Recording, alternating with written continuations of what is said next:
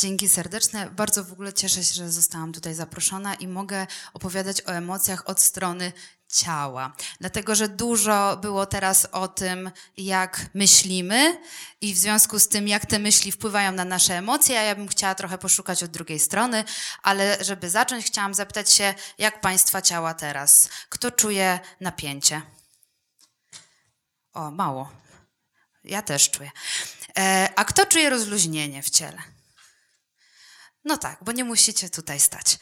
E, w związku z tym chciałabym e, rozpocząć w ogóle od takiej anegdoty, dlatego że jakiś czas temu byłam w górach i weszłam do takiej karczmy, gdzie grali górale i pomyślałam sobie, że to jest takie przyjemne miejsce, żeby wypić herbatę. I w pewnym momencie usłyszałam płacz dziecka. No i zaciekawiłam się, gdzie to dziecko jest, szczególnie, że to nie było bardzo uciążliwe, ale byłam ciekawa, jaki jest tego powód. A zazwyczaj też jest tak, że ja się od razu przyglądam, jak reaguje na to otoczenie i rodzice. I rzeczywiście dziecko siedziało na, e, naprzeciwko e, w stoliku na kolanach swojej mamy i w pewnym momencie przechodziła koło nich taka para starszych ludzi, zaczęli do tego dziecka machać e, i mówić do niego, ale nie trzeba płakać, nie płacz. No i e, z punktu widzenia psychologii i w ogóle bycia psychologiem, to w momencie, kiedy już wiemy, co się dzieje, kiedy ka każą nam zaprzeczać swoim emocjom, to we mnie się obudził taki sprzeciw, bardzo duży. E, bo pomyślałam sobie, po pierwsze, to nie ich sprawa, i to jest mniej więcej taki komunikat, który wychodzi, kiedy czujemy jakiś sprzeciw albo złość, że to bardzo proszę się tutaj nie wtrącać. To po pierwsze. A po drugie, e, pomyślałam sobie, że konsekwencją mówienia do dzieci w ten sposób jest to, że dajemy im informację: nie czuj. Nie czuj tego, co czujesz. E, a tak jak rozmawialiśmy wcześniej, to nasze emocje to jest taki drogowskaz dla nas. To znaczy, my musimy je odczuwać, żeby wiedzieć, o co nam w ogóle chodzi. E, I jeżeli mam nie czuć, no to e, to doprowadza często właśnie do depresji, czyli do takiego stanu agonalnego właściwie, jeśli chodzi o odczuwanie i żywotność. To znaczy tam nic nie ma, nie wiadomo co robić i w którą stronę iść. I y, przygotowując się do tego wykładu, pomyślałam sobie, że sprawdzę tak dość przekornie, jakie książki rozwoju osobistego są teraz na topie. Co ciekawe, moja mama dostała wczoraj dwie takie książki, e, więc ją e, uprzedziłam, że to nie dlatego o nich mówię, żeby zrobić jej na złość, tylko rzeczywiście już to sobie przygotowałam. I książki, które są w tym momencie bestsellerami, jeśli chodzi o rozwój osobisty, to są książki, które mówią, które mają tytuły e, Przestań się zamartwiać, jak mniej myśleć, jak myśleć lepiej. I jeszcze było bardzo jedna dobra książka, która nazywa się Myśl i bogać się. Pomyślałam, że może to być jakaś dobra droga. A mówię o tym dlatego, że właśnie dużo o emocjach mówimy w kontekście naszych myśli i to jest jak najbardziej okej, okay, dlatego że przecież to, i, i o tym też była mowa, to w jaki sposób my interpretujemy zdarzenie, to to wpływa na to, jak my ostatecznie się czujemy. E, jednakże są pewne emocje, do których ciężko się dokopać w momencie, kiedy nie włożymy w to z takiej świadomości naszego ciała. To znaczy, Y, bardzo często jest tak, że ciało sięga tam, gdzie rozum nie sięga. Na rozum mówimy, na przykład bardzo często się z tym spotykam na mm, warsztatach asertywności, że ludzie mówią, no ja czuję, że jestem ważny, czuję, że, mm, że właściwie mam prawo do popełniania błędu, to znaczy ja mogę przecież się sprzeciwić, mogę powiedzieć, że coś mi nie odpowiada, ale jednak, kiedy robimy ćwiczenia i próbujemy się zachować w sposób asertywny, to często ci uczestnicy jednak gdzieś się wycofują i to widać w ich ciele. Znaczy mówią nie, ale to nie jest bardzo słabe, ciało jest wycofane i tego nie widać w takiej energii. E, I wtedy często pytam, e, czy byłeś przekonany o tym, że odmówiłeś tak porządnie? No nie. To jest po prostu widoczne po ciele. I teraz w związku z tym, dlatego zaczęłam fascynować się i interesować się ciałem, ponieważ zauważyłam, że rzeczywiście to na głowę to my mówimy, że my wiemy coś, a to, co potem robimy lub to, co mamy w ciele, to jest kompletnie odmienna sprawa. Y, tak naprawdę każda nasza emocja ma odzwierciedlenie w pobudzeniu fizjologicznym, ale też w napięciu mięśni szkieletowych, czyli jednak to gdzieś się odkłada. I w momencie, kiedy mówimy nie czuj, to znaczy nie chcę e, czuć smutku, czy nie chcę czuć złości, no to gdzieś ta e, energia, która się tworzy i to całe napięcie, no gdzieś musi mieć swoje ujście. I teraz jakby tak się temu przyjrzeć właściwie, dlaczego my tłumimy emocje, no to po pierwsze mamy takie przekazy gdzieś tam z góry już od naszych rodziców, ale teraz dlaczego tak jest? Dlaczego my tłumimy emocje i dlaczego jest nam powtarzane, żeby tego nie robić? Zauważcie Państwo, że teraz w obecnych czasach jest taka duża kultura w ogóle kontroli. Znaczy, my mamy wpływ mieć przede wszystkim, ale mamy wpływ na to, jak wyglądamy, jak jesteśmy oceniani, e, w jakim samochodem jeździmy. E, bardzo chcemy mieć wpływ, i to dużo mówi o autoprezentacji, jak chcemy, żeby inni o nas myśleli. Kiedy idziemy do nowej pracy, no to fajnie, żeby pokazać, że jestem specjalistą, wszystko mi się sypie i jest trochę ciężko, no to wtedy się zaczynam na siebie denerwować, bo ja nie mam kontroli nad tym. W związku z tym jeszcze bardziej robię się napięty. I tak z poziomu psychologii takiej psychodynamicznej, to właściwie ta kontrola dla naszego ego jest bardzo potrzebna. No bo jeżeli ego jest tą, e, takim, taką strukturą świadomości i my chcemy w tym naszym życiu żyć świadomie, dobrze, pokazać się z dobrej strony, no to właściwie ta kontrola jest potrzebna, żeby nas w jakiś sposób chronić. Tyle, że ta kontrola powoduje, że to całe nasze ciało jest ciągle zmobilizowane. My jesteśmy cały czas w takim napięciu, żeby tu przypilnować.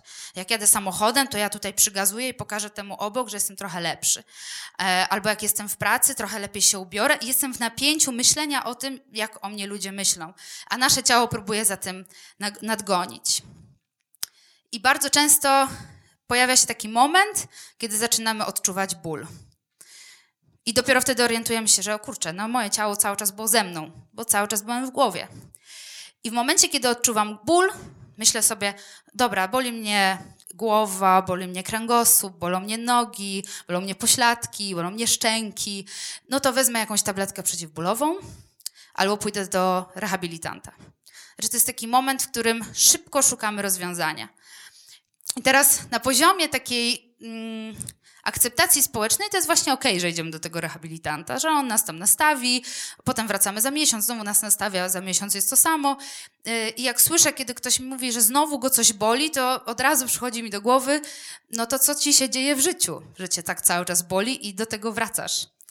Twoje ciało cały czas jest w jakimś napięciu, którego nie chcesz zauważyć, w związku z tym cały czas je przeżywasz, a gdzieś jakby ścieżka rehabilitanta się kończy, chociaż oni mówią często o tym, że to się bierze ze stresu, no to oni się samym tym stresem nie zajmują i tak naprawdę to jest nasza, nasza własna odpowiedzialność, żeby coś z tym zrobić. I teraz, dlaczego tak bardzo kontrolujemy? Dlatego, że jednym z naszych największych lęków jest lęk przed odrzuceniem. I teraz, jeżeli boję się, że ktoś mnie negatywnie oceni, znaczy się zbłaźnię albo będę jakaś taka niezbyt dopasowana do tego otoczenia, w którym jestem, no to ludzie ocenią mnie negatywnie, no więc jak ocenią mnie negatywnie, to mnie później odrzucą. I to też ma swoje, e, tak jak mówił pan doktor, ma swoje e, źródła w naszym dzieciństwie i w tym, jak jesteśmy traktowani. I teraz z poziomu, jakbyśmy tak sobie zrobili wycieczkę do czasów, kiedy jesteśmy dziećmi, to jako takie maleństwa jesteśmy całkowicie zależni od naszych rodziców. No właściwie oni są dla nas gwarantem przeżycia. Dają nam schronienie, dają nam bezpieczeństwo. Yy, znają Państwo pewnie takie badanie, w którym dzieci były nieprzytulane jako niemowlęta i one niestety zmarły. W związku z tym dają też nam ciepło. To jest bardzo, yy, bardzo ważne dla przetrwania. I w momencie, kiedy nasz rodzic odrzuca jakąś część nas, no to dla nas to jest właściwie na takim poziomie, wtedy pewnie mało świadomym, ale jest zagrożeniem dla naszego życia. W związku z tym bardzo zależy nam na tym, żeby jednak w tej więzi z rodzicami pozostać i żeby to, co oni akceptują, czyli to, co mówią, że jest ok, czyli jak fajnie, że się uśmiechasz, albo jak miło, że jesteś wesoły, utrzymujemy, a emocje, które są odrzucane, próbujemy gdzieś wypchnąć, tylko że ich się nie da wypchnąć. One gdzieś muszą mieć swoje ujście. I jeżeli nie ma eksplozji, no to jest implozja. Znaczy, jeżeli nie ma wybuchu, nie ma uderzenia na zewnątrz, no to te wszystkie rzeczy zostają w nas i w tym naszym ciele się kumulują. Wracając właśnie do anegdoty z karczmy. że po prostu w sytuacji, kiedy zobaczyłam też reakcję tego dziecka, które w momencie, kiedy usłyszało, że ma nie płakać, było takie bardzo zniesmaczone i widziałam na nim grymas na jego twarzy, ale to dziecko też nie miało jeszcze tylu lat, żeby móc o tym powiedzieć, ale widziałam, że reakcja jest taka, że ono zaczyna się przede wszystkim też wstydzić tego, że ktoś zwraca na nie uwagę w momencie, kiedy ono wyraża jakąś swoją emocję, jakieś niezadowolenie e, czy nieakceptację czegoś. I teraz e, na prostym przykładzie. Mówiliśmy tutaj o poczuciu winy, o wstydzie. Wyobraźmy sobie sytuację, w którym właśnie dziecko jest w domu i się dobrze bawi, przychodzi mama z pracy i chce je przytulić. No i to dziecko, ponieważ nie jest szczególnie teraz zainteresowane przytulaniem, na przykład je odsuwa. Znaczy dzieci też reagują tak, że na przykład gryzą.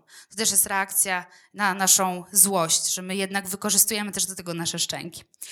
I dziecko gryzie lub się odpycha lub mówi zostaw mnie, czy w jakiś taki niewerbalny sposób okazuje niechęć. I teraz można potraktować to na różne sposoby, ale wybierzmy sobie takie dwa. Pierwszy sposób to jest potraktowanie dziecka jako osobnej jednostki, która ma swoje granice i potraktowanie tego jako prawo do tego, że dziecko nie musi być na przykład w kontakcie cielesnym. Tak więc wszystkie te sytuacje, w których mówimy przytul ciocia albo wujka, też są bardzo zagrażające. Albo mama w takiej sytuacji może poczuć to jako właśnie odrzucenie które nie bierze się nawet y, koniecznie z tego kontaktu z tym dzieckiem. Czasem to poczucie odrzucenia na przykład niesie w sobie przez całe swoje życie, które bierze swoje źródła na przykład w dzieciństwie. I mówi, no to mamusi jest teraz smutno. Mamusia wróciła z pracy, taki jesteś dla niego, dla niej. Czyli to jest taka sytuacja, w której mówimy, jesteś winny temu, że mi jest przykro i jeszcze najlepiej, jak się później obrazi. No i sobie pójdzie. Dziecko wraca do mamy, a mama nie chce przytulać, zamyka przed nim drzwi albo mówi, że idź do taty, jego kochasz bardziej. No i to jest taka, z naszej perspektywy, taka bardzo szybka reakcja, którą mamy, kiedy czujemy właśnie smutek, czy czujemy jakieś odrzucenie, ale dla dziecka to jest informacja, że jesteś winny temu, co ja czuję. I też ważne jest y, to, co mówił tutaj pan doktor, że poczucie winy to jest poczucie winy. To nie jest realna wina, przynajmniej w tym wypadku. Dla dziecka informacja jest taka: nie mam prawa mieć własnych granic, cielesnych na przykład, nie mam prawa wyrażać swojej złości, nie mam prawa powiedzieć, że coś mi nie odpowiada. No i później mamy tłum ludzi, którzy mówią: Nie wiem, ja nie umiem odmówić, albo ktoś mnie o coś prosił, a ja to zrobiłem bo nierespektowane jest to nasze prawo do tego, że możemy odmawiać, do tego, że możemy okazywać swoją, swoją niechęć czy swoją złość na taki bardzo naturalny, naturalny sposób. I teraz, jeżeli mówimy o emocjach wypartych do ciała, no to właśnie złość jest jedną z nich. Złość jest energią, jest bardzo dużą żywotnością. Znaczy, jeżeli e, Właśnie, zajmuję się też filmem i zawsze znajduję takie przykłady filmowe, więc zapytam Państwa, czy znacie może taką film animowany w tym wypadku? W głowie się nie mieści. Kto zna, to poproszę rękę. Jasne, większość. I na pewno pamiętacie, była tam taka emocja gniewu, to była taka postać czerwona, i w momencie, kiedy ona doznawała jakiejś takiej, takiego sprzeciwu, to zaczyna reagować. I teraz sama złość jest taką właściwie falą i pobudzenia i ciepła, które przechodzi przez nasze ciało, przechodzi przez ramiona aż do głowy. I złość właśnie w ten sposób reaguje. To znaczy on w pewnym momencie zaciska ręce, obniża ramiona do dołu, dlatego że daje upust tej energii, i też zaczyna palić mu się głowa. To jest takie uczucie, że po prostu chcesz wybuchnąć. Gniew oczywiście jest tą silniejszą formą złości, ale złość jest właśnie taką, takim elementem, który nas popycha do tego, żeby się sprzeciwić, żeby powiedzieć nie rób mi tego, albo chcę być ochroniony, nie dotykaj mnie.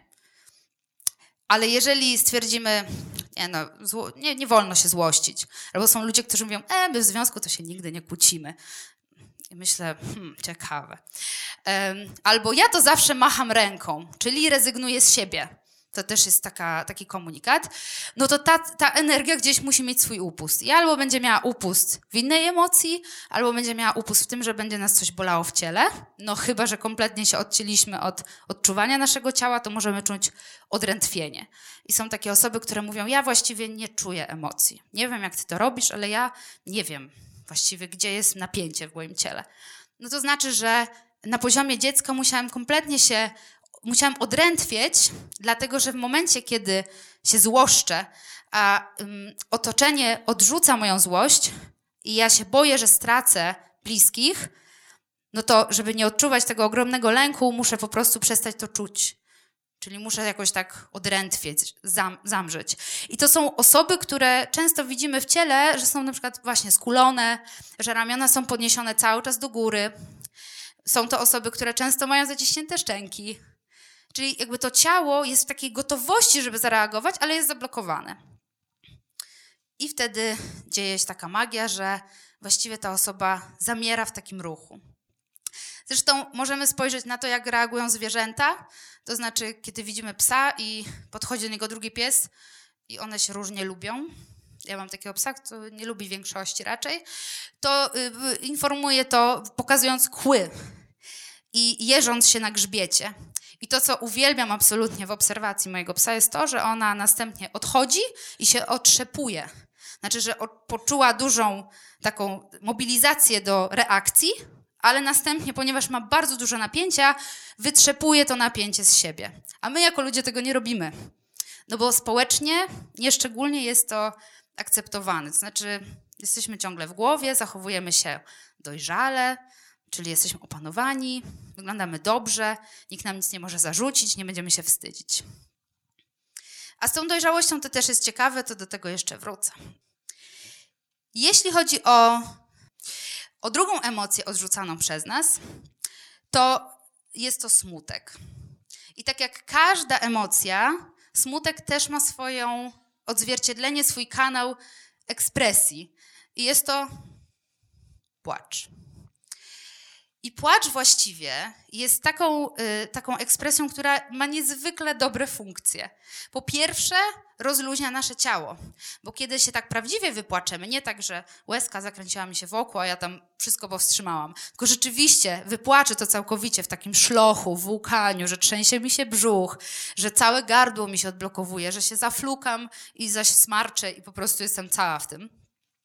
To to jest taka prawdziwe wyrzucenie z siebie napięcia, które bierze swoje, swoje źródło z reagowania naszego układu nerwowego. Znaczy mamy dwa układy, współczulny przez współczulny. I w układzie współczulnym nasze ciało, nasza, nasz organizm jest całkowicie skierowany na działanie, to znaczy jest w napięciu, a układ przywspółczulny jest tym, który działa w takiej relaksacji, w spokoju. I w momencie, kiedy płaczemy, to jest bardzo często to przejście bardzo silne z tego, przywspół, tego współczulnego do przywspółczulnego. Znaczy z dużego napięcia w duże odpuszczenie i wtedy na pewno znacie takie sytuacje, że nagle zaczynacie płakać, a przed chwilą się mobilizowaliście maksymalnie do nie wiem, do jakiejś trudnej dla was sytuacji, rozmowa o pracę, yy, nie wiem, sytuacja na drodze.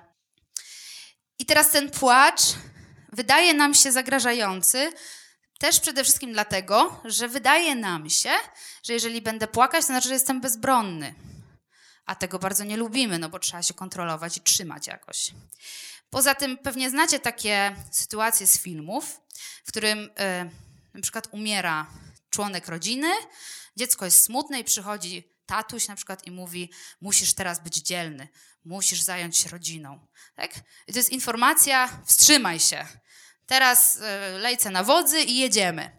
Jedziemy, no to musimy być w kontroli, musimy być w napięciu, musimy być sprawni, więc nie możemy płakać. No to nie ten moment. Są też osoby, które chwalą się tym, że nie płaczą. Tak? To znaczy, ja już od miesięcy to ni nic, nic mnie nie rusza. Częściej mężczyźni.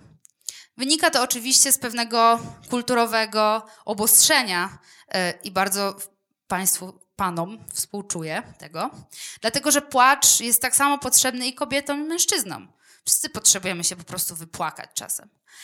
Mm, ale wszelkie metody, które stosujemy do tego, żeby nie, się nie rozpłakać, to jest właśnie zaciskanie całego naszego ciała. To znaczy, często na przykład wciskamy palce w kąciki naszych oczu, e, albo patrzymy w górę, żeby te łzy przypadkiem nam nie wyleciały, czy yy, przełykamy mocno ślinę, czy zaczynamy napinać całe ciało, albo, albo zaczynamy przepraszać nasze otoczenie. Bardzo często spotykam się z sytuacją, które, w której ktoś zaczyna płakać i mówi: Nie, przepraszam. No i za co? Za to, że odczuwam, za to, że ta sytuacja jest dla mnie trudna. Przecież smutek sam w sobie jest takim, taką naturalną emocją, którą przeżywamy, kiedy albo jesteśmy po dużej napięciu, albo coś na przykład straciliśmy. I teraz to nie musi być utrata kogoś realna. To może być taka utrata na przykład naszej nadziei, naszego wyobrażenia, jakimi będziemy dobrymi studentami, albo nasze wyobrażenie, że nasze życie będzie trochę lepsze, że ja jednak na tą wyspę kiedyś wyjadę. Tak? Ale to się nie dzieje. Jestem z dziećmi w domu, w Warszawie na przykład. Jest trudno. W związku z tym, jakby z wieloma rzeczami w naszym życiu musimy się pożegnać. I dobrze byłoby to po prostu opłakać. Bardzo często y, ludzie boją się, że jak się rozpłaczą, to już tak na amen. Że już po prostu popadną w tą dziurę rozpaczy. Że już nigdy stamtąd nie wyjdę, jak już tam wejdę. Ale mam dobrą informację i dobrą wiadomość, że tak nie jest. Znaczy, kiedyś z, tego, z tej emocji musimy wyjść. Każda emocja jest przemijalna. I lepiej jest popłakać, niż pozostać w maraźmie. I teraz jest tak, że jeżeli nie czujemy energii złości, to znaczy nie pozwalamy sobie na to, żeby ta złość miała ten swój, tą swoją eksplozję, nie pozwalamy na to, żeby się wypłakać, czyli wypuścić to całe napięcie z naszego ciała, to często żyjemy w takim poczuciu, no nie jest źle, ale też dobrze nie jest. Jakoś tak nie przeżywam też radości. Bo niestety jest tak, że całościowo, jeżeli blokujemy dojście do jakiejś emocji, przeżywanie tej emocji, to jeżeli blokujemy i złość, i smutek, i wszelkie inne, to i radość też nie ma swojego miejsca. Nie ma w naszym ciele takiego dostępu. Nie możemy jej odczuć, albo czujemy ją tak średnio. Boimy się, że jak zaczniemy się śmiać, to potem będziemy płakać przez pół godziny. I tak też może być. I jak tu jechałam, to też sobie pomyślałam, że właśnie często przechodzimy ze złości w smutek, z radości w płacz. I wtedy o takich ludziach mówi się, że są rozhisteryzowani. Nie? A to jest przecież bardzo naturalna reakcja naszego organizmu, że on potrzebuje z siebie to napięcie wypuszczać. Więc gdzie tu histeria? To jest to jest normalnie, biologicznie reakcja naszego ciała, naszego napięcia w naszym ciele. I teraz miałam powiedzieć o dojrzałości. To wydaje nam się czasami, że te osoby, które są dojrzałe, to są te, które są takie opanowane, spokojne i do wszystkiego podchodzą racjonalnie. No ale z takiego punktu widzenia emocjonalnego tak nie jest. Właściwie to osoba, która płacze, akceptuje, że jest jej smutno. Osoba, która tupnie nogą, albo tak jak nasz gniew z bajki, wypuści po prostu parę z siebie, to jest ta osoba, która akceptuje to, że coś przeżywa i że na przykład nie jest wszechmocna, że my jako ludzie niektóre rzeczy możemy, a niektórych w ogóle nie, że nie mamy wpływu. To znaczy, jeżeli mam kontrolę, to wydaje mi się, że mam wpływ na wszystko. Że może korek się przesunie, albo że ja tak się pospieszę, że wszystko zdam, wszystkie egzaminy, a nie ma takiej możliwości. Jest bardzo dużo rzeczy, które chcemy wziąć pod uwagę, ale nie jesteśmy w stanie. Jakby tak się nad tym rozpłakać, to można by przyjąć, że już można więcej nie robić i to też jest okej. Okay. I już tak kończąc i wracając do dziewczynki z knajpy, to myślę sobie, że ponieważ dzieciom nie powinno się mówić nie czuj, to sobie też tego nie mówmy, dlatego że nasze ciała dadzą nam potem o tym znak. Dziękuję.